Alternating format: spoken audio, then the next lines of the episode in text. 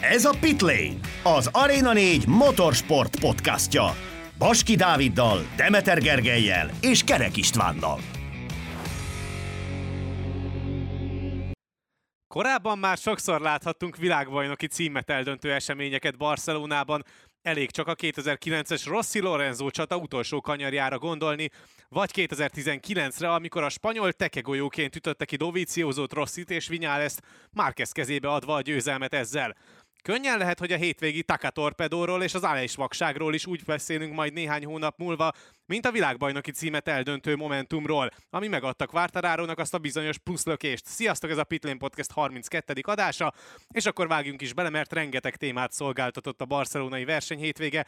Tényleg ezek lesznek majd azok a momentumok, amik meghatározzák a 2022-es világbajnoki cím sorsát? Én sajnos attól tartok, hogy igen, nem szeretnék ennyire előre szaladni, de ez most megint egy olyan hétvége volt, ami, amikor úgy lehetett, hogy picit érezni, hogy talán meg lehetne fogni Fábio quartararo erre láthattuk, mi lett a vége, Quartararo győzelem, Aleix Espargaro elfelejtette hirtelen, hogy Barcelonában hogyan működnek a dolgok, Taka Nakagami pedig kicsit fullba tolta a kretént nem tudok más mondani, én is egyetértek Gerivel, hogy ez valóban egy akár bajnokságot eldöntő verseny hétvége is volt, vagy versenynap volt.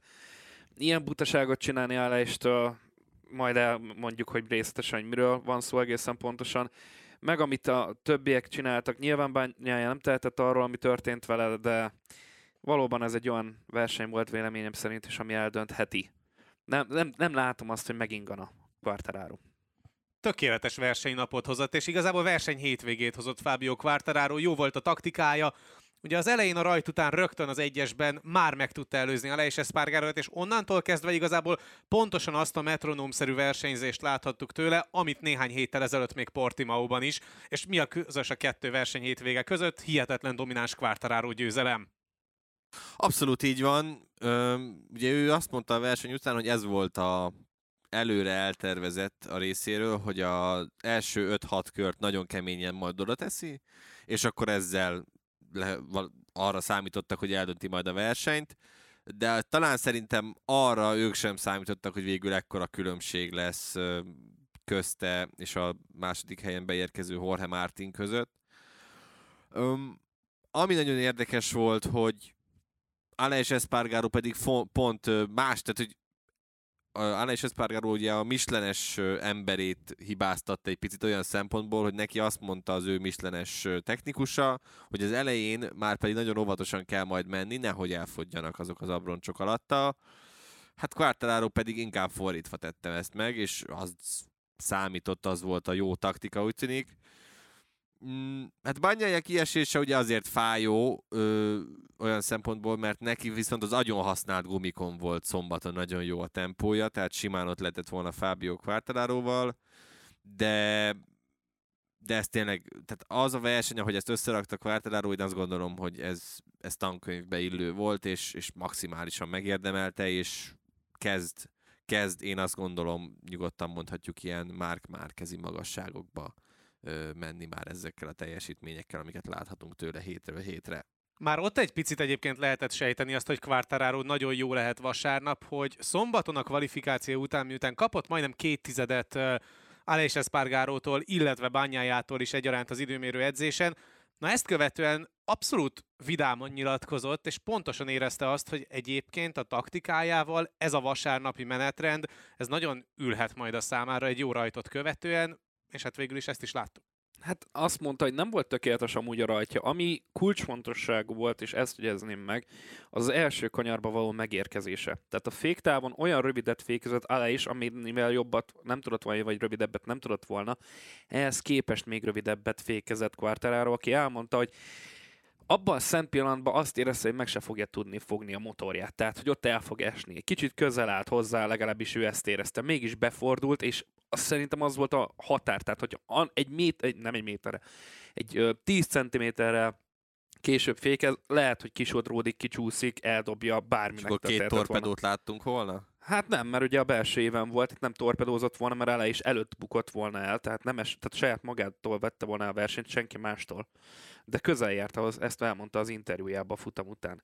Viszont tudta nagyon, hogy erre van szüksége, pokoli hőség volt Barcelonában, és Herezben is hasonló volt, és akkor Herezben igaz, két különböző karakterisztikájú pályáról van szó, de mégis, hogyha ott forgalomban maradt volna, tehát a második, harmadik helyen is nem tudott volna följönni és benragadt volna, mint annó Herezbe, akkor biztos, hogy ö, megfőzi az abroncsait. Ez kellett neki, ez a jó rajt, és ez a merész féktáv, és az a jól megnyomott néhány első kör, na meg a banyája, vagyis hát a Nakagami féle torpedó. Tehát a csillagok állása annyira tökéletes volt Quartararo számára ezen a, vagy ennél a rajtnál, meg ennél a futamnál, hogy ennél, ennél jobbat senki nem kívánhat magának, úgyhogy nem csak, hogy tehetséges és gyors, még akkor is, hogyha a technika nem a legjobb, amit kaphatna a világon, de egyszerűen szerencsés is. Tehát ez kell a bajnoki címhez, és minden, minden összeáll most, és egyre, egyre magabiztosabb. Tehát azt is elmondta, hogy egyre jobban érzi magát a motorban, és hogyha itt Európában sikerül neki, uh, mielőtt elmennénk Ázsiába motorozni, uh, egy nagy előnyt kialakítani, akkor nagyon nehéz lesz őt megfogni.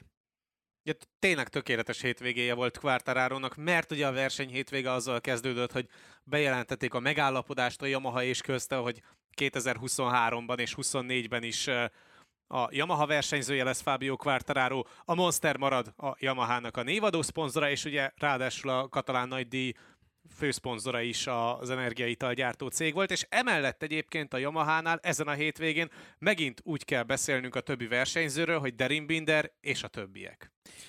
Hát inkább Fábio Quartararo és a többiek talán az a leg, legsokat mondóbb, hogy mekkora a különbség közte és ugye a többi versenyző között. Igen, tényleg ez a tökéletes hétvége, és nem tudjuk már szerintem szavakba önteni azt, hogy mennyire fontos Fábio Quartararo a Yamahának, és szerintem azt abban egyetértünk mindannyian, hogy minden egyes eurócent, amit ráköltenek, az egyértelműen jó helyre megy, és akár mennyibe is került az a megállapodás a Yamahának végül, megérte. Tehát, hogy ha nincsen Quartararo, akkor olyan szinten veszítették volna el a lendületüket, és a projektet tekintve visszaestek volna jó néhány évet, hogy, hogy ezt elmondani sem lehet. Úgyhogy igen, ez egy nagyon-nagyon jó, jó döntés volt, és tényleg minden, minden abszolút összeállt. Amúgy annyit akartam még mondani Quartararoval kapcsolatban, hogy a tizedik győzelmét szerezte amúgy a MotoGP király kategóriájában egyrészt. Másrészt viszont a, a futama val kapcsolatban volt még valami a fejemben, most hirtelen akartam mondani, és nem fog eszembe jutni. Mindegy. Franco Morbidellivel mi van, én ezt abszolút nem értem. Úgy kezdődött a hétvég, hogyha visszaemlékezünk még pénteken, hogy uh, na, most megtaláltam a tutit, most jól érzem magam a nyerekbe, és akkor innentől a csillagos égig vezet az én utam, olyan jól érzem magamat a motoron most. Ehhez képest piszok gyenge volt. Most Doviziozott, én már fejben teljesen elengedtem, megmondom őszintén. Itt egy maha köteléken belül. Uh, Morbidelli viszont ne felejtsük el, hogy a világbajnoki címért küzdött egy pár évvel ezelőtt, nem is olyan régen. Oké, okay, hogy volt ez a borzasztó nagy sérülése, és, és még mindig szerintem valami nem stimmel nála, de ez a toxikus kapcsolat, ami van közte és Emma között, ennek véget kell vetni. Tehát Morbidelli-nek innen el kell mennie, mert hát az éveit, a tehetségét, meg ugye a saját renoméját tönkre teszi. Úgyhogy ennek így nincs értelme, hogy Derin Binder veri meg. Tehát nem, nem ennyire gyenge ez a srác. Tehát ezt nem, nem értem, hogy itt mi zajlik Morbidelli fejében. Viszont ne vegyük el Derin Bindertől azt, hogy milyen jól muzsikálom, hogy itt a MotoGP-ben. Azt hittük, hogy Binder az a figura lesz majd, aki szétbombázza itt a mezőnyt, ő lesz majd a... A Takanaka. A, a legrosszabb újonc, igen. Igen, tehát, és ehhez képest óriási csalódás az, hogy nem ez következik be, de pozitív értelemben. Tehát nagyon nagy öröm számomra, hogy az, amit ö, ö, olvashattunk, meg láthattunk a médiában, meg amire számítottunk a tavalyi Moto3-as szezont követően, az lényegében nem következett be szépen versenyezett, de semmit nem látunk belőle az ég egyet a világon, az eredményeit látjuk a futam végén, és azt mondjuk, hogy na, ez azért ügyes a srác, tud ő menni, hogyha akar, nincsen vele semmi probléma, hozott megint egy, nem ez a, volt a legjobb hétvégéje, mert ugye volt az indonéz tizedik hely, de ez a tizenkettedik hely egy újabb pontszerző helyezés, és, és, és tényleg második erő, ne vicceljünk már, tehát ne, nem, tehát ne, ez nem akarom elvenni tőle, mondom még egyszer ezt a, ezt a szerepet, vagy, vagy ezt, a, ezt, a, ezt az egész pozitív képet, amit ő fest magáról jelenállás szerint. Meglátjuk, hogy mit, mit hoz neki majd a jövő, mert vannak pletyek vele kapcsolatban, hogy majd máshol láthatjuk esetleg. Majd erre is visszatérünk egy későbbi programpontban, viszont most akkor kanyarodjunk át Aleix Espargaróra, aki szerintem, most egy picit elé megyek a, a későbbi vázlatpontoknak, mert hogy a hétvége vesztesét ugye minden hétvégén kiszoktuk hirdetni, hát egyértelműen Aleix Espargaró a hétvége legnagyobb lúzere, mi történt vele egészen pontosan, mert úgy pénteken, szombaton és igazából vasárnap is mindenki egyöntetően azt mondta, hogy ez a verseny hétvége a hazai pályán versenyző Aleix Espargarónak áll, az egykörös tempó alapján, a versenyszimulációk alapján, az Aprilia teljesítménye alapján egyaránt, és aztán ott tartottunk a végén, hogy nem tudta tartani a tempót Quartararóval a futamon, és aztán pedig a végén jött ez a banális hiba, ami a VB címébe került, vagy pusztán csak egy 9 pontos hátrányba. Hát általában azt szoktuk mondani, hogy ha valaki hazai pályán versenyzik, hogy az mindig előnyt jelent. Gyakorlatilag minden tekintetben. Kivéve talán ezt az egyetlen egy alkalmat, amikor elfelejted azt, hogy a körvisszaszámláló a mm, eredményjelző torony tetején meddig is számol vissza, és hogyan, mm, hogyan néz ki, amikor ugye nincsen több kör hátra. Ugye nagyon érdekes volt, én az adás utáni, tehát vasárnap után hétfőn vágtuk most a MotoGP-nek az összefoglalóját, és ugye ahogy veszegettük ki a részeket, akkor ugye pont mutatták a replayt is, ahogy reagál a csapat a, a boxban, ugye Aleix Espargarónak erre a tettére, és lehet hallani, ahogy spanyolul az egyik szerelő azt mondja, hogy hát ne szórakozzál már, hát nulláig megy a izé, nem egyig. Tehát ő viszont pontosan tudta, hogy ez volt a hiba. Hogy azt hitte Aleix Espargaró, hogy itt is egyik számol vissza a körszámláló, nem pedig nulláig ezt nézte be ennyire, és ugye kérdezték, a versenyzőket ugye utána természetesen megkérdezték például a, a versenyt követő sajtótájékoztatón is, hogy honnan tudjátok, hogy vége van a versenynek? És így Quartararo nézett, hogy mi a, hogy ez a kérdés, hát hogy ez, hogy honnan tudom? Hát látom a kockás zászlót.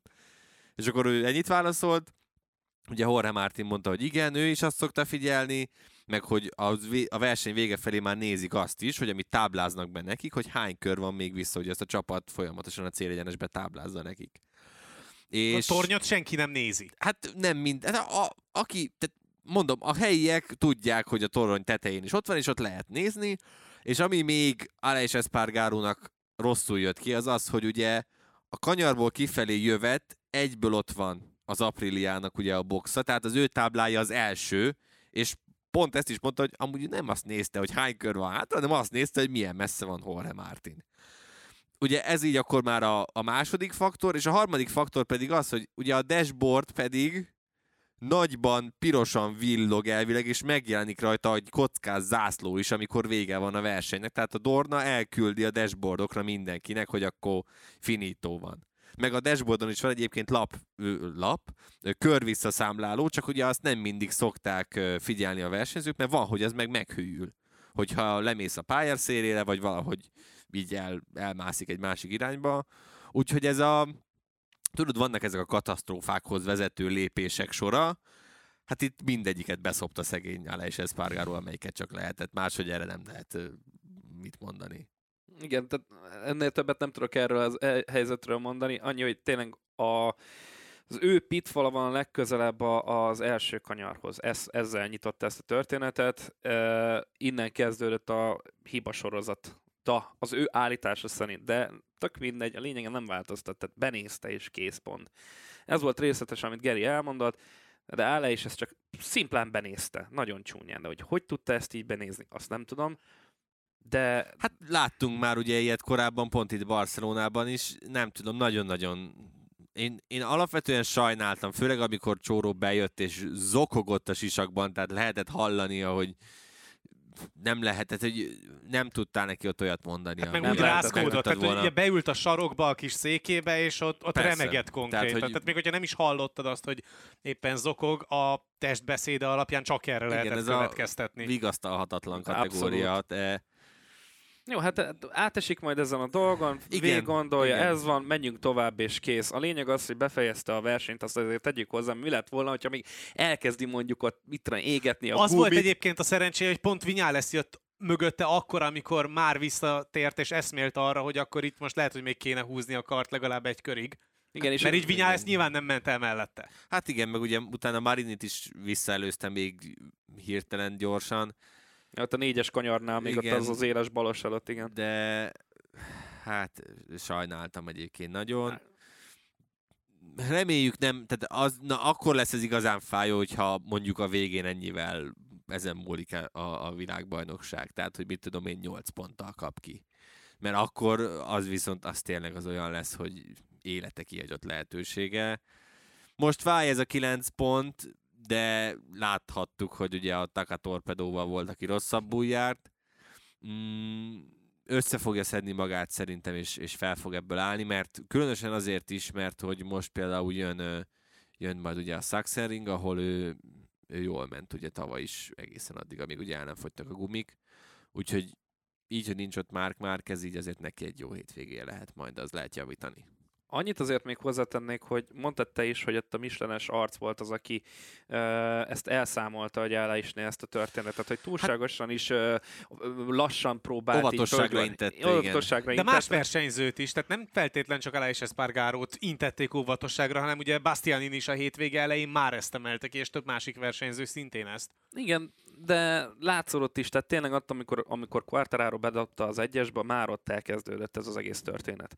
És uh, óvatos volt végig, nem is láttuk, hogy tempót mutatózik, azt hitte, hogy be fog szakadni Quartararo tempója, de nem. Tehát, ha jól emlékszem, itt volt egy olyan uh, az interjúja során, hogy látta azt, hogy ö, kettő, kettő és fél másodpercre van Fábio, és onnantól kezdve jóformán esélye nem volt arra, hogy visszajöjjön. Igen, mert ő azt akarta, hogy ő, pont fordítva szerette volna, hogy a végét megnyomja, és akkor lett volna tempója. Ezt láthattuk is, hogy egyébként amikor a végén elkezdett hajrázni, akkor Jorge Martin simán vissza tudta előzni, és onnantól kezdve a két prima pramakos csak nézte hátulról végig. Így van. Tehát, hogy itt, Meg volt ez a tempó, és még ő is Meg. mondta, hogy amikor, amikor ugye elrontotta, hogy benézte ezt a történetet, és visszajött a pályára, hát gondolj bele, mennyi koszt összeszedett ott a bukótérbe az egyesnek a Persze. kiárata. És visszajött, és nyilgázva elkezdte húzni, és egyből tudta támadni a forró, és már amúgy össz, tök, tök kosztos abroncsokkal uh, Marinit. De, de, de abszolút el, meg volt a tempója még a végén, és mondta ő maga is, hogy amúgy megnézte az abroncsot így a futam után, és így egyáltalán nem volt ez rossz. Tehát, hogy ezzel nyugodtan mehetett volna keményebben is, és ez, ez, ez totál benézte. Tehát ez benézte a, a, a gumis embere is, ő is benézte ezt a futamot, tehát ez most ez így totál Hát katasztrófa ilyen- volt mind a két szempontból. Szerintem alapvetően mindenkinek ezt mondták, hogy ezt erre lehet számítani. Quartararo pedig inkább úgy volt vele, hogy megpróbálja fordítva, és, és úgy tűnik, hogy az lett a jó megoldás. Szeretem azokat a gondolatokat, amiket Dávid úgy vezet föl, hogy hát nincsen sok kiegészíteni valóm, vagy hát nem nagyon tudok ehhez hozzátenni mit, és én akkor kitáltam, hogy jó, akkor beszéljem Maverick Vinyalesről, aki viszont az első olyan verseny hétvégéjét rakta össze így az Apriliánál, ami most már tényleg bizalomra adhat okot a közeljövőre nézve is. Nem tudom, vinyálsz kapcsolatban még mindig megvannak nekem a kételjeim, az az igazság. Most összehozott egy újabb hetedik helyet, bravo. Tehát, hogy Jó, hát a kvalia nem lett annyira jó, igen. hát a qualia nem lett annyira ott jó. az, Én ott az el megnéztem. lett számolva. Ott, Én miért? ott, Hát Most mit akartok? Tovább jutott a Q1-ből. Jé! Most figyelj, egész évben nem jutott máskor tovább a Q1-ből. egyébként igen. Tehát most vannak előrelépések, abszolút. Itt is szerintem ebben is több lett volna. Most már nem emlékszem, hogy mi Vinyá lesz végül melyik gumikkal ment. Szerintem ő ráadásul feltette hátra a lágyat, tehát hogy az meg pláne egy még Igen, hát te magad bizonyult. mondtad fent a szerkesztőség szobában, hogy- hogy mit akart hogy azzal. szerintem feltette a lágyat hátulra, ha így nézzük, akkor teljesen jó. Van, van ebben továbbra is, én azt gondolom, sokkal, de sokkal több. Itt szerintem a szaravíztől Assenbe fog igazán elvágni, hogyha fogalmazhatunk ilyen csúnyán, mert ugye ő Assenbe tavaly is ugye nagyon-nagyon jól ment. Az hagyományosan az a pálya, amit ő így oda mindig felszívja magát. Úgyhogy én ott az alapján dönteném majd el, hogy most akkor hol is tart tulajdonképpen ez a, ez a Vinyáleszes projekt így az Apriliánál. Én továbbra is azt mondom, hogy illik ebbe a rendszerbe, a csapat szereti, ő is szereti ezt az egészet, és amíg Aleix Espargaró, tehát annál rosszabb szerintem nem lehetne Aprilia szempontból, hogyha egymást ütnék ott valahol az elejébe, és akkor mondjuk egyszer-kétszer ki is ütnék Jó, egymást. ebbe igazad van, Geri, tehát, hogy most ebben a szezonban ez egy tökéletes forgatókönyv a csapat szempontjából, hogy nincsen Aleisnek még a házon belül sem ellenfele, csak házon kívül. És ez tök jó, lehet rá építeni, hol, jön néha Szavadóri, hozzák a fejlesztéseket, gyakorolnak folyamatosan. Tök jó ez az egész koncepció, Na csak az, látod. az eredmények, hogy mondjam, még, még jobb szintre emelésénél kezdődnek a problémák. Jó, akkor most erre még egyszer mond, tehát most annyit tudok erre mondani, hogy emlékezzünk vissza, mi történt Jorge Lorenzóval, mikor átült Ducatizni. Azért Lorenzo egy Igazad van. picit jobb versenyző, mint mondjuk Maverick Viñales, legalábbis szerintem. Igen, és Emlékezhetünk rá, hogy másfél éven keresztül Lorenzo azt se tudta, hogy merre van az előre azzal a Ducatival, aztán amint megjöttek azok a változtatások, meg rájezett a motorra, egyből elkezdte nyerni a futamokat. Tehát, hogy a mai MotoGP-ben már tényleg arról beszélünk, hogy itt a apróságok számítanak nagyon, hogy hogy ülsz a motoron, egy milliméterrel lejjebb, feljebb teszed a lábtartót, már ilyenek is el tudnak dönteni dolgokat, és, és láthatjuk, hogy ezek mennyire számítanak, úgyhogy én még ezért lennék türelmes, mert ez pontosan ugye tavaly Assen után jött a szakítás a Yamahával, utána még versenyeket, nem Assen után jött a szakítás, hanem a mm, Ausztria után, vagy Assen után? Már nem is emlékszem. Ne, Ausztriában már megvolt a szakítás. Ausztriában vették le a motorról, mert az első megpróbálta a blokkot Ötször- felrobbantani, igen, és igen. a másik, igen, tehát hogy mindegy, ott, ott jött, a, tehát hogy nincs még egyszerűen szerintem annyi minta, hogy ö, hogyan ment a adott helyszíneken, és amiből majd ki tudunk indulni, az az, amikor mondjuk elérkezünk a szezonnak abba a szakaszába, hogy azokon a pályákon lesz majd iszonyítási alapunk, ahol tavaly már ott ült az Aprilia nyergében, és hogy idén mm, hol tart majd ahhoz képest. Úgyhogy én még ezért lennék alapvetően türelmes. Még annyi, hogy Vinyálesznek amúgy oké, okay, nem volt a ö, rossz önmagához képest, meg az idei szezon nézve az időmérője, de a rajtját én legalábbis úgy emlékszem, megint nem sikerült azért annyira fényesen, tehát ott, ott még azért, hogyha azon tudna javítani tényleg, hogy a rajtjait megoldja valahogy, az a rengeteget tudna nyerni, és az a baj, hogy ez viszont már évek óta probléma nála, pedig ez most rohadtul fontos lenne. Hát azt majd tanulni. Azt Hát tanulja is meg, mert annélkül nem lesz, bele fog ragadni a mezőnybe, és nem fog tudni ö, előre keveredni a forgalomban.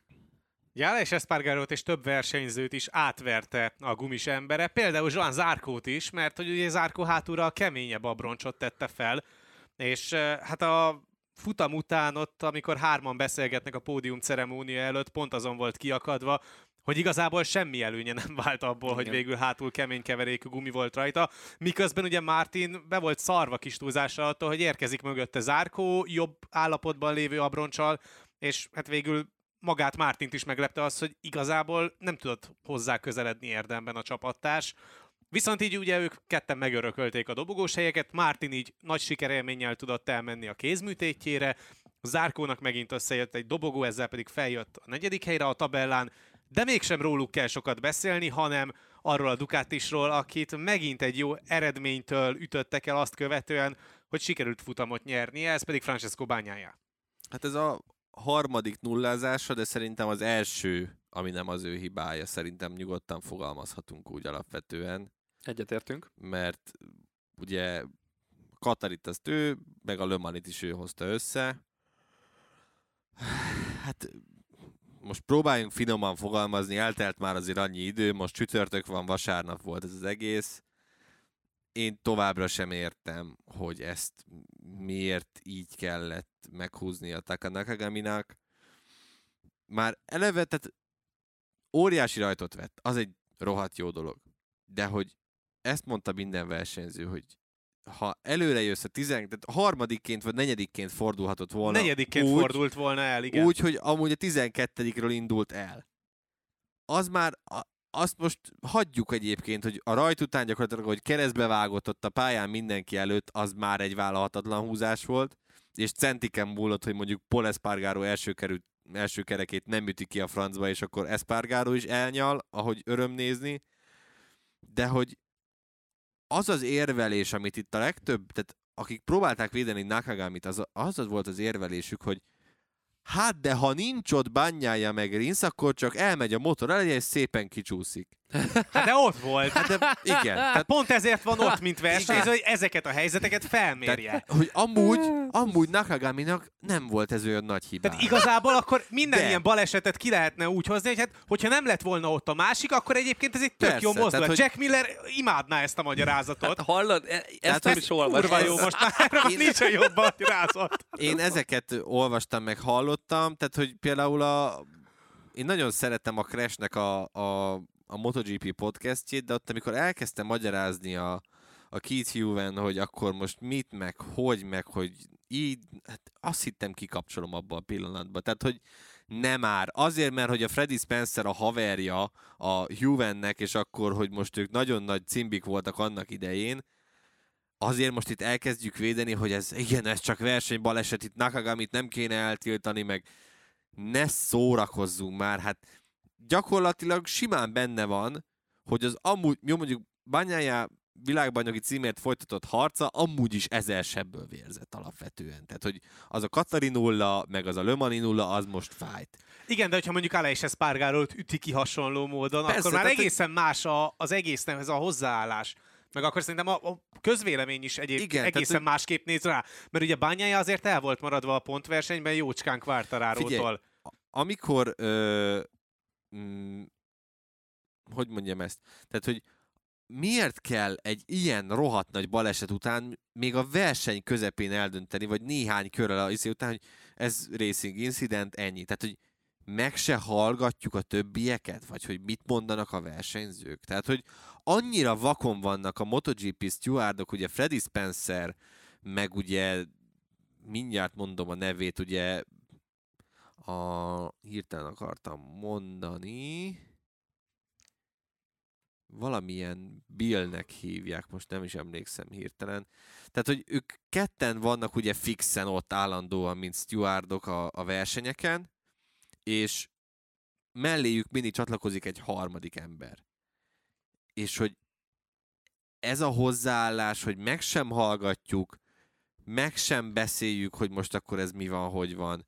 Tehát, hogy És ugye azért is érdekes ez, mert egyik versenyző sem tudta folytatni a versenyt, tehát bőven ráértek volna ezt meghúzni a futam utáni meghallgatás után, és aztán kiosztani büntetést esetleg Sachsenringre. Hát persze, hát simán ez is benne volt, meg ugye Rinsz is elmondta, amiben én abszolút egyetértek, hogy ez a Freddy Spencer féle brigád, ez, ez egyáltalán nem MotoGP szintű.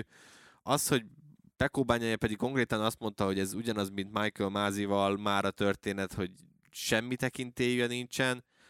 A, a, tehát amikor már olyanhoz hasonlított, aki minden idők legelcsaltabb utolsó futamát összehozta gyakorlatilag az F1 történetében, azért ez már úgy nem a legjobb, nem a legjobb irány, talán fogalmazzunk úgy.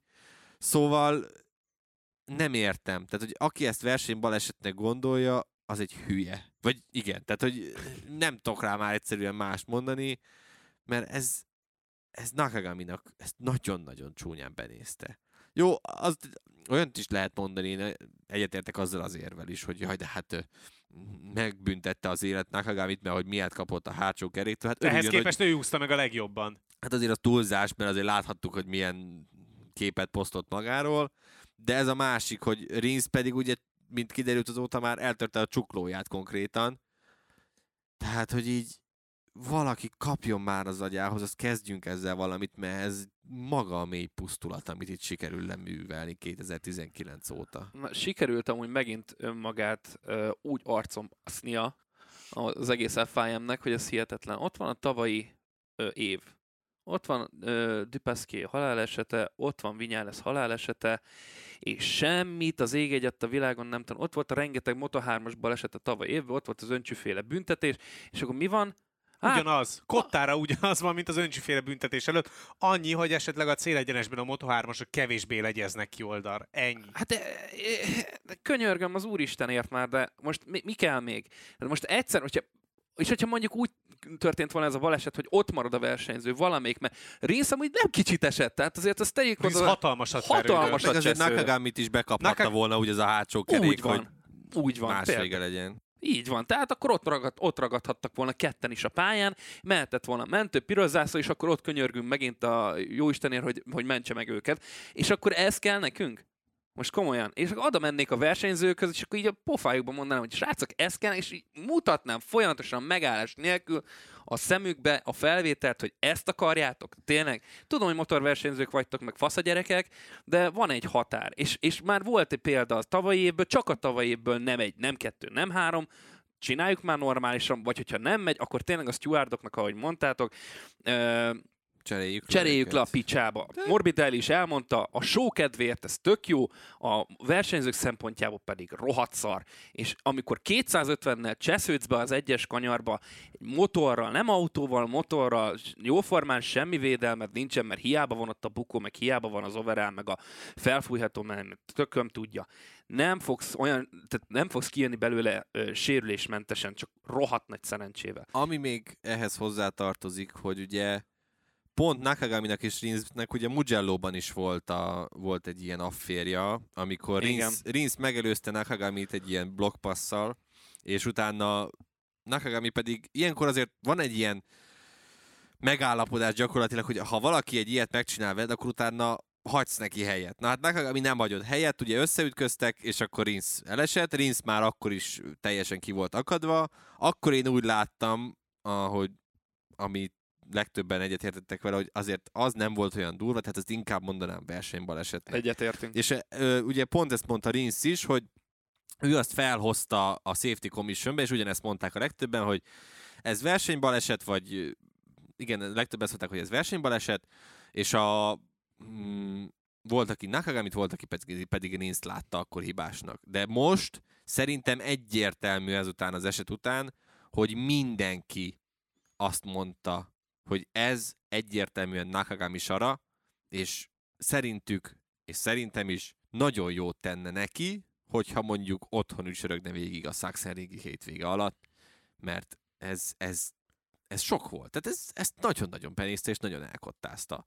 És Nakagamiról amúgy is már hírlik, hogy egy agresszív versenyző. Én értem az ő oldalát is, hogy ő most a karrierjét próbálja életben tartani, meg Hát megmenteni. Hát De- először lehet, hogy saját magát kéne Ez le- életben tartani. Ez lehet az utolsó csepp abban a bizonyos pohárban. Tehát amikor Lucio Cecchinello, a saját csapatfőnöke, és úgy értetlenül áll, hogy nem értem, hogy miért nem büntetik meg, de jó. Hm. Tehát, hogy na, ő is ezt mondta, hogy ezért Jó, de akkor azért büntesse kiáll- meg ő. Tehát nyilván ő nem fogja. Ja, ő nem tehát büntetheti azt nem meg. lehet, nem? tehát, mert a saját csapatoddal nem fogsz kiszúrni ilyen szempontból, érted? Tehát, Hát hogy Csak azért nem azzal- kevés pénzt kap az Igen, tehát, hogy az ázsiaiaktól. Pontosan, tehát hogy a szponzoroknak nincs annyi megjelenés, akkor stb. stb. Tehát hogy ezt nem lehet alapvetően, de pont ezért fájna az, amit itt már ugye beszéltünk korábban, mint ami volt Denis Öncsőnek is, hogy akkor a csapatnak is fel, így van, mert akkor, és azt kéne, hogy ne is helyettesíthessék. Tehát, hogy ez lehetne a másik jó opció. Az, igen. Szóval, hogy mindegy, nagyon messzire nyúlik ez a dolog, nagyon rosszul van most ez a... Tehát, hogy a 2015-ös ö, nagyon hírhet szezon után néhány, nem emlékszem most pontosan, hogy volt, de ugye ut- utána törölték el ezt a versenyzők, gyűjtögetik ugyanígy a büntetőpontokat, a büntetőpontok mit érnek, mert ugye Valentino Rossinak összegyűltek a büntetőpontjai, és a valenciai versenyt utolsó helyről kellett megkezdenie ugye miután volt ez a márkezes affér, és ugye ez most már nincsen. Ezt is simán vissza kellene hozni. És tényleg azt is tökre támogatnám, hogy egy nem olyan ember hozza meg a döntéseket, aki 40 éve ült a tájára ilyen mot- Motoron. MotoGP-s motorokon pedig soha, és hogy Mike Webbet pedig mi az Istenje nem teszik már vissza a helyére, az, az ért, érthetetlen, mert emlékeztek, tehát ha fel, felcsapjátok a MotoGP.com-ot, és megnézitek azokat a videókat, amiben szabályokat magyaráznak, hogy mi miért történik, egyszer sem ezt a két gyökeret látod, hanem Mike Webbet, aki mindig rohadt jó döntéseket hozott, és mindig el tudta magyarázni, hogy mi valamilyen döntést miért hoztak meg, és nem az volt, hogy leszarom, hogy mit mondanak mások. Mert most ez van, hogy oda mennek az újságírók Freddy Spencerhez, hogy Freddy, ez így miért, vagy hogy? Be sem ehetnek körülbelül. De most már a versenyzőkkel is ilyen szinten vannak, hogy a versenyzőknek sem mondják meg, hogy mit, miért és hogy döntenek. Az meg, amit most kiadtak ilyen indoklásként, az meg egyszerűen nevetséges. Ne, ne, hagyjuk már ezeket a, megmagyarázzuk a megmagyarázhatatlan dolgot, mert ennek semmi értelme nincsen, csak a saját renoméjukat dobják a kútba még mélyebbre.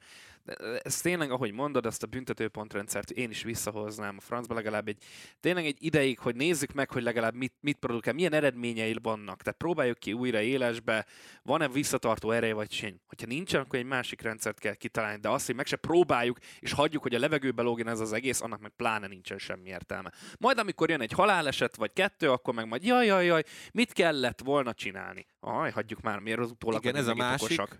amit pont Quartararo mondott, hogy nem ö, nem reagálni kellene a dolgokra, hanem inkább megelőzni, Megelőzni. amit csak lehetne, és szerintem ennél nagyobb igaza egyszerűen nincsen, nincsen Quartararónak, és amikor olyan nagy nevek, mint Mamola, meg Capirossi egyébként általában ott vannak minden egyes MotoGP hétvégén, akkor nem értem, hogy miért nem gondolkoznak azon, hogy őket kipróbálni, mint Stewart. Mert lehet, hogy kiderülne, hogy ők jobban vágják ezt a témát, mint azok, akik a főállásokban Hát ez a azt, bürok- a, azt az állást és szerepet töltik be a király kategóriában, Nézd, vagy ugye a GP-ben. Minden egyes sportágban megvan a bürokrácia és a, és a korrupció Én értem, de hogyha, érted, hogyha már, tehát Capirossi meg Mamola is betört mindenféle szerepet, akkor ezt is meg, megkaphatnák simán. Persze, simán. csak, csak A nem legjobb egyébként ezeket a... továbbra is egyébként mondjuk egy Stoner lenne, aki meg Na hát igen, uff, hú, hú. Igen, csak ugye az a baj, hogy a, nem, nem feltétlenül ott magas körökben, a legmagasabb körökben haver. Tehát e, így is el lehet. Nem, de ez csak szerintem ez az FIM-nél ez nem annyira igaz, ahogy én őket látom alapvetően. Tehát Hát remélem, hogy így van. De az a baj, hogy amit látunk, akkor, akkor miért nem látjuk azt, amit tényleg kéne, ezt a szakmaiságot, amit, amit elvárnánk. ez a, ezt nem értem, hogy ez a Spencer pilóta Bill duo, ez, ez miért nem takarítódik. Hát tényleg, hát érted, hát egy sima légitársasági pilóta, tehát hogy ilyen alapon gyakorlatilag majd de mi is ott Hát ülhetnénk. abszolút. De amúgy az a baj, hogy mi még kompetensebbek lennénk, mert mi megbüntettük volna mind a hárman Nakagamit. Na mindegy. Viszont a Ducatisokat még nem beszéltük ki. Dávid az előbb úgy is olyan nyugodtan nyilatkoztál erről az egész hétvégéről, akkor most még jobban felhúzlak a két vezető Ducatisnak a teljesítményével. Hát jó, hát Banyája nem tehetett arról, ami történt. Jó, de. Bastianini. Na hát Bastianini megint csak egy nagyon... Igen, az egy másik történet. Én bíztam benne, hogy nem fordul elő, amit te prognosztizáltál, hogy ó, még nem telt el a két verseny hétvége az újabb győzelmek között. Mondom, igazad van, csak azért jó lenne valamit mutatni is, tehát valahogy ezen fölülkerekedni ezen a hibán, vagy, vagy személyiségén, nem is tudom, minek mondjam ezt. A lényeg az, hogy nem sikerült neki, nulla lett a vége. Banyájáról beszéltünk már, hogy most ez, akkor nulla, ez a nullázás, akkor most ez a VB-t, végét jelenti-e. Ö, látva azt, hogy mennyire konzisztens jelenállás szerint Quartararo, kimer, kimer, ö, kijelenteni nem merem, de bőven benne van az, mert bármikor előfordulhat, hogy, hogy Quartararo is történik valami önhibáján kívül lásd Nakagami, de, de hogyha minden ideálisan maradna, akkor, akkor nem látom azt, hogy Bányája ide vissza tud térni ennek követ, e, e hétvégét követően. Bastianini pedig szintén nem. Tehát így ilyen, ilyen teljesítménnyel, hogy két rossz hétvége és egy, egy győzelem, azzal nem lehet bajnoki címet szerezni, tehát a konzisztens teljesítmény a legfontosabb, akármelyik bajnokságról beszélünk. Konzisztens nem pontszerző, hanem top 5-ös, és Quartararo rendszeresen hozza ezeket mostanában. Plusz most már megvan a második győzelme, és ugye ebben a szezonban is hozza mellette a dobogókat olyan pályákon is, amelyeken nem feltétlenül gondoltuk volna, hogy sikerülni fog, mint például Mugello, vagy éppen Barcelona. Hát nehéz mit mondani alapvetően. Ugye Banyája most 66 pontra van Fábio Quartararótól, ugye ő mindig azt hozza fel, hogy hogy tavaly 70 pont volt a hátvá- hátránya 5 futammal a vége előtt, és ott egy nagyobb felzárkózást sikerült bemutatnia.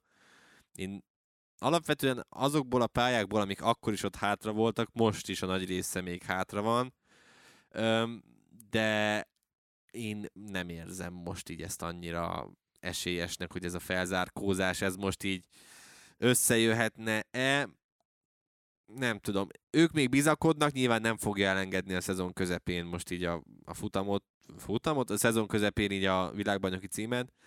Úgyhogy de szerintem is nagyon innentől kezdve kell Quartararo-tól legalább egy nullázás, mert ha csak szimpla matematikát nézünk, 9 verseny hétvégén vagyunk túl, 11 van hátra, hogyha bányája mindet megnyeri, és Quartararo bekocog másodiknak, az csak 55 pont. Az nem elég. Uh, nyilván nem ez fog történni az alapján, amit láttunk idén, hogy ez most így, ráadásul bányája innen 11-et nyert Zsinorban. Uh, úgyhogy... Ha már azt sem látod, hogy a következő kettő közül valamelyiket megnyerné. Hát igen, az is egyelőre neccesnek tűnik.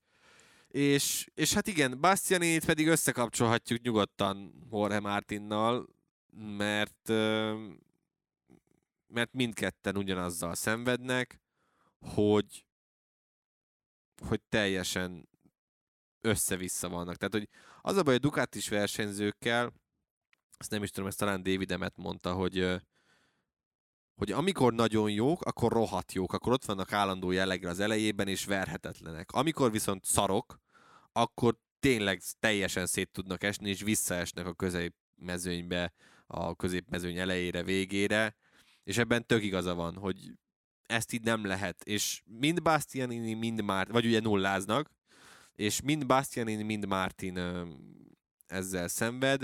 Martinnak most a műtét után hát, ha jön majd valamilyen szintű feltámadása, de én azt se értem, hogy azt mondta Jorge Martin, hogy a hétvége előtt úgy döntöttek, hogy visszatérnek egy olyan setuphoz, amit még az évelején használtak, mert hogy ő ugye eddig az utóbbi néhány hétvégén bányája setupját használták. Tehát, hogy ha ennyire nem érzi jól magát bányája setupjával, akkor minek használja ilyen sokáig? Én ezeket nem értem csak néha, ezeket a döntéseket. Úgyhogy nem, nem lesz egyszerű dolguk, amikor el akarják majd dönteni, hogy hogy most akkor ki is lesz az a második is versenyző a gyári csapatnál, meg ki hova ücsörög majd. Hát azért nem, mert hogyha el, elindulsz egy irányba, tehát megvonom a saját beállításod, ami évelején volt, de egy idő után azt érzed, hogy nem működik, akkor megpróbálsz egy másikra váltani, és addig... addig de működött. Még de évelején működött, érted? Jól de, ment vele. De, de Tehát, nem hogy... hiába változtatott, mert valamit biztos nem érzett rajta később, vagy pár fordulóval Szerintem később. egyszerűen csak ugye akkor bányája elkezdett jobban menni, és akkor próbáltak utána menni valamilyen szinten, és teljesen elvesztette a motor elejét, ami meg neki teljesen fontos. Mindegy, lényeg, ami lényeg, hogy reméljük visszatalál erre az útra, és a Ducati pedig majd vakarhatja a fejét ugye a nyár igen, hogy akkor most alatt, ki legyen hogy Martin. most akkor ki megy hova. Igen, hogy Martin Bastianini ki legyen ugye majd Millernek a helyén. Uh, és ugye Zárkó meg elgumizta magát. Azzal a hát... róla, igen. Igen, hogy ez, ezt így elrontotta, ez van, de egy újabb dobogót szerzett annak köszönhetően, hogy ele is elrontotta ezt, úgyhogy most a premákosok elkönyvelhetnek egy jó hétvégét, de igazából nem ugrottunk ki a bőrünkbe, hogyha őszinték akarunk lenni. Mir viszont bravúrosan zárkózott fel a Suzuki-val, és hozott egy csendes negyedik helyet, ami főleg az elmúlt heteket figyelembe véve egyáltalán nem kis teljesítmény. Igen. És hát Rins pedig ugye ki, ki is fogja hagyni a következő versenyt a csuklótörése miatt vélhetően. Lehetséges, igen, hogy őt nem látjuk majd a Sachsenringen. Hát miért ezt, miért ezt kimaxolta alapvetően, ő meg is mondta, hogy ennél több nem volt benne, de amin azért nagyon rögtem, hogy mondta, hogy azért Aleix Espargarnak egy pesgőt átküld, hogy azért köszöni ezt a plusz egy helyet. Figyelj, ez kellett már tőlük. Alapvetően a Suzuki, tehát miért például az igaz, hogy amikor nincs jó verseny hétvégéje, akkor tud nagyjából ilyen helyeken végezni általában. Úgyhogy, úgyhogy igen, nagyon kíváncsi vagyok, hogy meddig van még úgy energiája, meg, meg kedve ehhez a szezonhoz, mert azért úgy küzdeni valamiért, hogy tudod, hogy jövőre valami teljesen új kezdődik, azért az nem egyszerű. Hát Rinsz ped... Ameddig alá nem írt, nem? Rinsz pedig ugye megint eltörte itt is a, a kezét, ugye tavaly is, csak tavaly ugye telefonozott, miközben biciklizett a pálya körül, aztán nem vette észre a szép nagy fehér teherautót, és telibe verte hátulról, akkor ugye úgy törte a kezét, most pedig így. Tehát, hogy ez a barcelonai hétvége, ez nem mindig jó Rinsznek nem lehet sok mindent mondani a Suzuki sok teljesítményével kapcsolatban, megint csak ez amúgy megint, a Rinsznek ez a bukása is egy olyan bukás, amiről nem feltétlenül ő tehet. Tehát, tehát erről nem tehet. Tehát, de erről nem tehet. Egyáltalán erről nem, tehet, er, erről egyáltalán nem tehet, de volt a Lömani bukása, és a, már ott sem feltétlenül rávarnám, hiába ő volt a ludas ott abban a történetben, de, de ott ugye a csapat körül kialakult helyzet az, ami teljesen összekuszálta az ő fejét, és maradt benne ez az egész, sőt már ugye nyilván ott volt a, a herezi történet is. Szóval nagyon szerencsétlenül jár Rinsz most az elmúlt hétvégén, 4 nullázás, három bukás most az elmúlt három hétvégén, arról sem feltétlenül tehetett, ami Mugello-ban történt, szóval tényleg bal szerencsés a srác. Csak az a baj, hogy azok, akik alig néznek MotoGP-t, vagy nem néznek annyira bele, úgy nyilatkoznak róla, hogy ah, már megint bukott ez a szerencsétlen, és ugyanazt mutatja, mint az elmúlt években, és ez nem igaz, tehát Rinsz is összeszedte magát fejben. Én remélem, hogy ebből a pöcegödörből kijön hamarosan, és láthatjuk megint azt, amit láttunk már a tengeren túli fordulókban. Binder és Oliveira viszont egy külön csatát vívott az egész futamon. A nyolcadik hely volt a tét a két KTMS között, és hát végül Binder simán be tudta húzni ezt a pozíciót, viszont az, hogy Oliveira és Binder ott van a középmezőnyben, a középmezőny elején, főleg Binder esetében egy vasárnapi teljesítmény után annyira nagy meglepetést nem rejt magában, főleg, hogyha visszagondolunk még mugello is, ahol szintén jól tudott menni. Viszont ha az újoncokat nézzük, akkor szintén van elégedettségre okot adó momentuma a hétvégének, mert hogy Gardner elégedett volt először nagyjából idén, és Fernandez pedig megszerezte az első pontjait. Hát KTM-esek továbbra is. Én hiába mondjuk ezt jónak, vagy nem, nem, ezt nem lehet jónak nevezni, most miért próbálom itt szép? De lehet jónak nevezni, mert eddig teljes homály volt. Mm. Tehát nyilván mindig viszonyítási alap a dolog. Magasan kezdtek. Ugye az volt a baj, hogy ott a Katarban ugye megnyerte, vagy második lett Binder, Malajziában, Malajziában tiszta gyökér vagyok. Indonéziában pedig ugye futamot nyert Miguel Oliveira, és ott egy picit talán túllőttük a, a KTM-et. Igen. Ez picit ez a Celestino Vietti faktor, hívjuk így, hogy ő is azért az, el, ő is az első öt hétvégén picit megtréfált mindenkit, aztán utána jött egy ilyen lejjebb ívelés, most ugye pont megint magára talált. Szóval a KTM is egy picit ilyen betegségben szenved, hogy ott az elején nagyon beletaláltak valamire, vagy valamibe, de Katarban láthattuk, hogy az a katari verseny mindig egy anomália, Indonéziában pedig esett az eső is, tehát, hogy azok semmilyen szinten nem mutattak mintát. Figyelj, a, a KTM alapvetően a, picit akkor beszéljünk most erről, nagyon gyorsan csak, majd kitárgyaljuk jobban, hogy meghatározta az irányt már azzal is, hogy leigazolta ugye Jack Millert, mm, Binder mellé, valószínűleg a Tech 3-hoz majd jön vissza Paul Espargaro, ők rájöttek arra, hogy nekik úgy nem működő képes a rendszerük, hogy ha két újoncot kell mm, az egyik csapatba vinniük. Tehát ez így nem, nem tudják összerakni normálisan, és ez látszik is.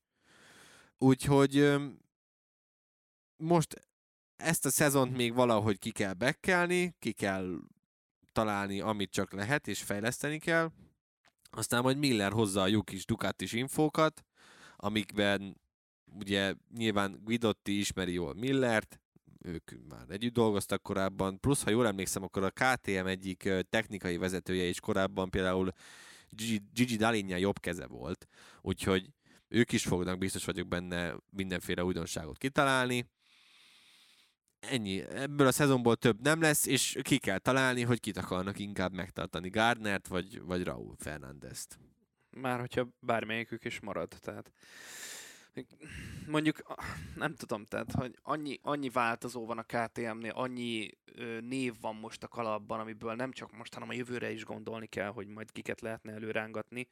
Mert nyilván aki, aki tehát most így a, a, gyári, a gyári felállással nem, az, hogy Tech 3-nál a Tech 3 biztos, hogy ez lesz. Tehát, hogy Paul Espargaro és valamelyik a kettő közül. Vagy ö, rámennek Derin Binderre Derin és Binderre, igen. Erről is szóltak már ugye a plegykák. Na mindegy, úgyhogy szerintem a KTM-ről nagyjából ennyit éri meg így itt mondani, nagyon más nem tudunk hozzáfűzni. A Hondáról pedig igazából már minden érdemi dolgot elmondtunk azzal, hogy Takanakagamit alapvetően jól elküldtük a melegebb éghajlatok egyikére. De például ott van Alex Márquez, aki hát az utolsó helyről tudott feljönni egészen a tizedik helyre, egy kis agyrázkódással a háta mögött végül rajthoz tudott állni, és egy egészen remek futamot teljesített a kis Márquez. Kis agyrázkódás, nem agyrázkódás. Nem, ez, ez, ez a másik az FIM-nél. Te... Ez, a, ez, a, ez volt a hétvége újabb momentum, ugye ezt mondta pont Sekinello szombaton, hogy igen, van egy kicsi agyászkódása, majd vasárnap reggel úgy fitté nyilvánították, mint a húzat. Hát, Mindegy, nincsen nagyot ment- kettős látása, tudod? Ah, Igen, mehet, nagyot akkor... ment, feljött a tizedik helyre, egyébként az tényleg az egy jó eredmény tőle, Igaz. ez valószínűleg ez megmenti, megmentheti a helyét a, az LCR-nél. Hát alacsonyan van a léc, hogy Meg- egyébként egy futam megmentheti valakinek a helyét. Hát most azért nem emlékszem most így hirtelen, hogy milyen ö, tizedik, tizennegyedik, hát igen, figyelj, ez egy jó alap lehet, amire most a következő két hétvégén kell majd építkezni. Tudod, hogy miért, miért van megmentve az ő feneke? Mert ő volt az, aki tesztelte a, a, az új Igen. elemeket. Igen, Jó, mondjuk Paul Espargaróval szemben, tehát igen. Jó, hát- a, jó, Paul Espargaro is próbálgatott egy-két dolgot, de a nagyját megint Alex és ide, hogyha Marquez. Nakagami nem torpedózza ki a teljes mezőnyt, Akkor és Nakagami motorra tud ülni, volna. akkor Nakagami kap meg mindent. Igen. Ja. Igen. Mindegy, figyeljetek, a Honda most vár arra, hogy Mark Marquez visszatérjen, addig pedig meg kell próbálni valamit kezdeni ezzel a, ezzel a motorral. Hát tesztelni, ez innentől kezdve egy tesztév. Te, igen, tehát én azért továbbra is kipróbálnám a helyükben Lekónát valamelyik hétvégén, akár nem is egy helyen. Igen, benne, egyetértek. benne egyébként lenne. Mert elég foghíjas a Superbike És- szezon, szóval be lehet ugrani És itt Pol, pedig azt néztem, azon röhögtem, hogy azok közül, akik beértek, a tök utolsó lett. Tehát még Michele Piro is megverte. Jó, most ő is magyarázta, hogy ö, így gumik, úgy gumik, amúgy gumik. Jó, de Paul Espargarótól is minden hétvégére jut egy hasonló. Figyelj, neki nagyon jót fog tenni, hogyha visszatér Igen. a Tech 3-hoz, ott nyugodtan a KTM-mel elkezdheti újra építeni magát, aztán reménykedik a legjobban, és akkor ennyi. De elég ez a hétvége teljesítmény ahhoz, hogy oda, soroljuk akár Paul Espargarot is a hétvége legrosszabb versenyzői közé, mert hogy jön az állandó rovat, a vesztesek és nyertesek. Én egy picit elspoilereztem azt, és most kivételesen akkor én elviszem a, az evidens dolgot. Alex Espargaro egyértelműen. Hát uh, igen. Hétvége legrosszabbjai? Annyi van belőle, mint égen a csillag Hát azért nagyjában. ez túlzás. Na jó, a hát de, vesztes az szerintem, ha már Espargarót elvitte Isti, akkor én, én azt mondanám, hogy Bastianini. én meg akkor mondom, hogy bányája. Mert azzal, hogy most ki lett ütve, nullázott megint, és messze vagyunk most már. Még nincs eldöntve, nem lehet ilyet kimondani, de egyre messzebb kerülünk attól, Úgy hogy kiveszített nagyobbat? Mert erről nem beszéltünk a Ducatit tárgyaló blogban, hogy Bastianini veszített nagyobbat, vagy Bányája ezzel a nullázással? Bányája, szerintem. Geri? Szerintem Bastianini alapvetően, mert ö, neki most azért, tehát Banyája nem tehet arról, hogy ö, kiütötték, Bastianini pedig megint saját hibája miatt esett el, és ugye ő harcban van azért a második gyári Ducati ülésért, és akkor innen ráköthetünk, hogy ugye a győztes nálam Jorge Martin pont ezért, mert ő pedig most megint visszakerült ebbe a versenybe, nagyon úgy tűnik. Úgyhogy ez a fej-fej melletti csata, ez, ez most nagyon élessé válhat, és, és nem lennék Ducatis döntéshozó a következő néhány, néhány hétben, hónapban. Fú, hát nagyon nehéz. De az a baj, hogy el fogom vinni az evidens akkor, mert én meg Quartararo-t mondom, mert ezzel, hogy megszerezte a futamgyőzelmet is, ennyivel el tudott most lógni a pontokban, rengeteget szerzett, és megint olyan pályán, ahol nem feltétlenül. Mi is mondtuk, hogy, hogy győzni fog, tehát ti is mondtátok ezt, hogy győzni is fog. Én mégis kételkedtem benne, mert a Yamaha gyengélkedései miatt, amit hiába nem láttunk Mugello-ban semmi, valahogy nem gondoltam, Hát igen, de most már nyugodtan mondhatjuk, hogy a Yamaha-nak meg a Yamaha Quartaro duónak szerintem nincsenek olyan komoly gyengélkedései, mint Most már ahogy- egyenesbe sem. mint tehát amit igen. azt vártunk tőlük ö, az idény előtt. mondjuk és ezért mondom. alapján. Ezért mondom, hogy Quartararo most nálam a hétvége nyertes, nem csak azért, mert nyert, hanem mert fölülkerikedik mindenen, ami negatívum. Ha már MotoGP-s futamot vélhetően soha a büdös életben nem fog nyerni, akkor legalább ilyen pitlénes hétvégét nyerjen Joan Zarco. Ú, ez, ez, ezt most ezt el kell menteni majd, hogy amint nyer Zárko egy futamot, én nyakon öntelek egy jeges vízzel. Nem hiszem, hogy Félnie kell? hát Jó. már ennyi idő után nem sikerült, akkor, akkor nem tudom. Na, hogy állunk a tippekkel, kedves ö, Nézd csak, figyelj, eh, közjegyző úr? Betolsz, de Isti vitte el a hétvégét. Hát Én mondtam, volt. én mondtam, hogy elindulok fölfelé. Ófaszt indultál el, hát most ha, ha Aleix Espargaro nem húzza meg a izét, akkor Quarta Aleix mondtam én, vagy fordítva volt? Quarta Aleix bányáját mondtál Tegeri, Isti mondta Quarta Zarko Aleix hármast, én meg mondtam az Aleix Bastianini Quartára. Na, tehát hogy érted, akkor mindegy. Jó, hát akkor én hányat? Hármat írtam, ugye? Hár, hármat szereztél, Isti négyet, én egyet, mert rohadt jó volt ez az Aleix. Féle Igen. sztori. Na mindegy, úgyhogy gratulálunk Kerek úrnak, kenjek a hajára. Fantazizzunk akkor egy kicsit. Az is kiválóan sikerült. Min- Mindenki egyébként följebb tudott lépni a pontversenyben. Igen, én ö, a szombati teljesítmények után Dáviddel egyetemben úgy döntöttem, hogy akkor itt az ideje beduplázni Alá és Espargarót. Ez vasárnapra nem öregedett annyira jól. A másik aranyversenyzőm Francesco Bagnaia volt. Ez sem igazán volt túl erőteljes. Viszont ezüstbe valamilyen sugallat hatására úgy döntöttem, hogy akkor a Jorge Martin Luca Marini duót, azt van, ha van rá pénzem, akkor becsattintom, és ők, ők hoztak, hoztak is szépen a konyhára, hogy kellett, úgyhogy érdekes módon, annak ellenére, hogy ö, Aleix Espargaro meg hát Francesco Bagnaia nem volt erős vasárnap, előre léptem az Arena 4 Fantasy League-ben, és már a top 10-ben vagyok, nevezetesen a 8. helyen szerénykedem ilyen állás szerint. Ö, Akkor én mondom, hogy mi volt az én felállásom. De egy darabosan. Dijan Antonio, mi történt vele? Jó van, tudjuk, nem kell húzni. Bezeki. Mondja csak a neveket. Dijan Antonio, Bezeki, bányája 0-0-0, és akkor ott volt Ale is beduplázza, és akkor meg a Ducati. Tehát ö, fantasztikusan sikerült. Amúgy még ez, ez a duplázás mentette meg még így is a történetet. Igaz, hogy följöttem, de katasztrofális volt ez a történet. 21. helyen vagyok jelenleg az Arena 4 fantaziban. Én egy nagyon hosszú hajrát nyitottam hetekkel ezelőtt a 80 valahanyadik helyről. De ez annyira jól indult, hogy most már a 38 vagyok, mert hogy Quartararo azért megmentette nekem a hétvégét a 42 Tényleg, te pontjával. benhagytad, pedig őt akartad kivenni, vagy bányáját Nem, én a akartad? bányáját akartam kivenni, meg Az a, alá is helyére. meg a bezekkit, Vagy az- igen, és akkor az Aleist meg még valakit akartam volna Aha. felrakni. Úgyhogy igazából Quartararo hozta a hétvégémet. Úgyhogy feljöttem a 38. helyre a 40. helyről. Szép. Szép. A teljesség kedvéért pedig ugye mondjuk el, hogy a TFR Racing Team közben átvette a vezetést a fantaziban. Tényleg, azt meg sem néztem. Igen, a Zozi Master voltál egy, egy Igen, hét, egy de a héttel. TFR Racing Team az berántott egy Quartararo, Aleix Espargaro aranypárost, egy Zárkó ezüst és egy Bezekki Szép. párost. Szép.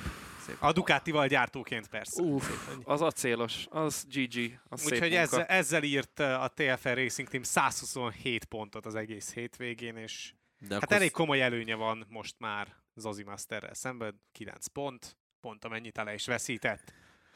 hát Viszont igen, szó-szó. általában ilyenkor be is szoktuk fejezni az adást, de most nem, mert ugye vannak plusz Igen, de átigazolási csak gyorsan, híreink, mert már... de ezeken gyorsan végig fogunk pörögni.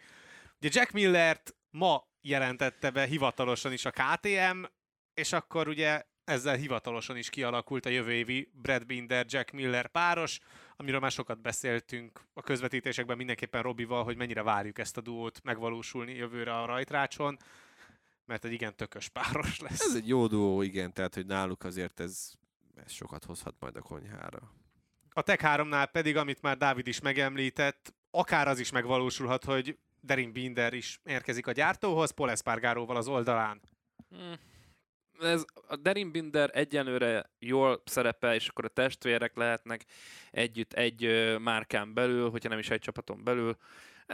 Egész jó kis kapcsolat lehet. Remélem Paul Espargaro magára talál, hogyha összejön ez a, ez a KTM-es szerződés.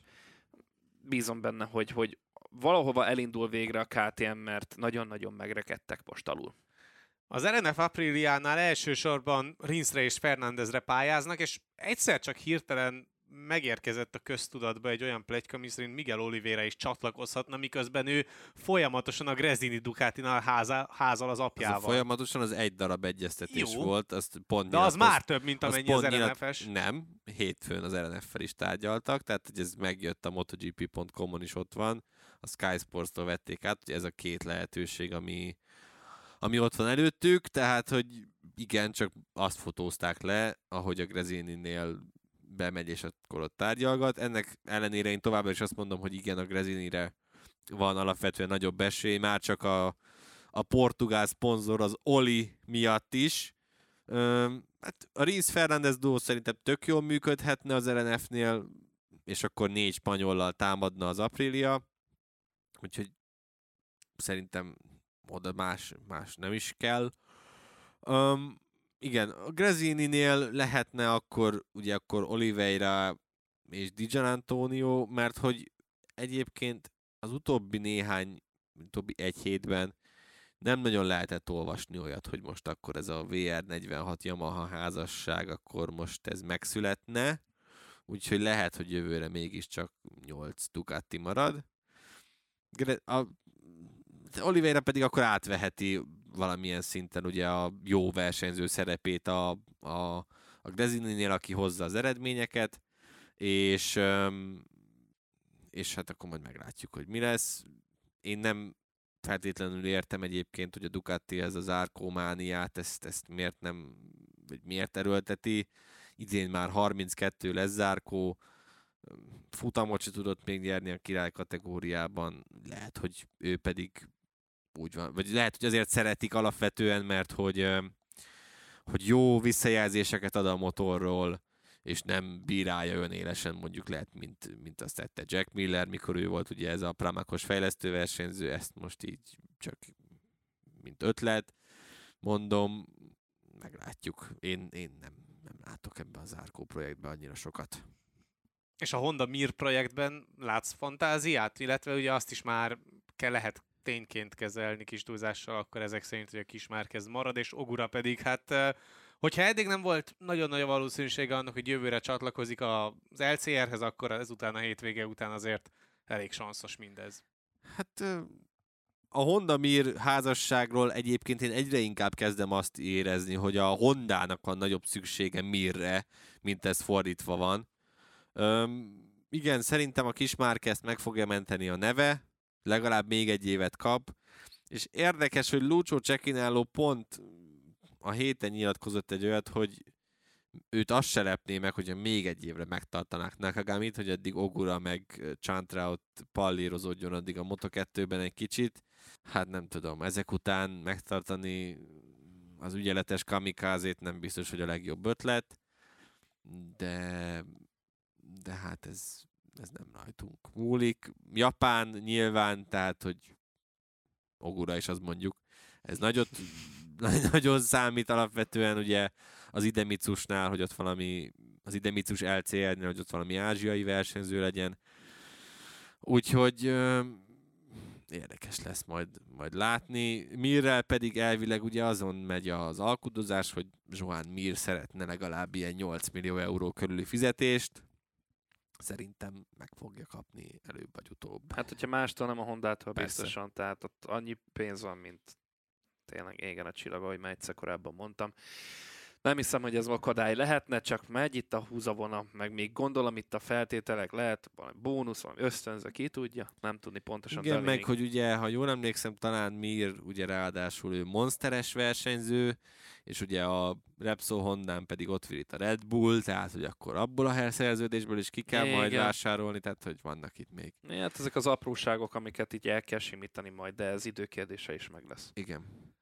Ennyi volt már a Pitlane, köszi a figyelmet, infokért, MotoGP-s cikkekért kövessétek az Arena 4 web és Facebook oldalát, iratkozzatok fel az Arena 4 csatornára azokon a felületeken, amiken hallgattok minket, legyen a Spotify, Soundcloud, vagy éppen Apple Podcast, és hogyha még értékelitek is az adásokat, illetve hozzá is szóltok azokhoz, ezeket mind-mind megköszönjük. Illetve kövessetek minket Twitteren, engem a K alsóvanás is 12-n, Dávidot az Ulvar kreátoron, Gergőt pedig a Demeter Gerger 3 felhasználó név alatt találjátok meg.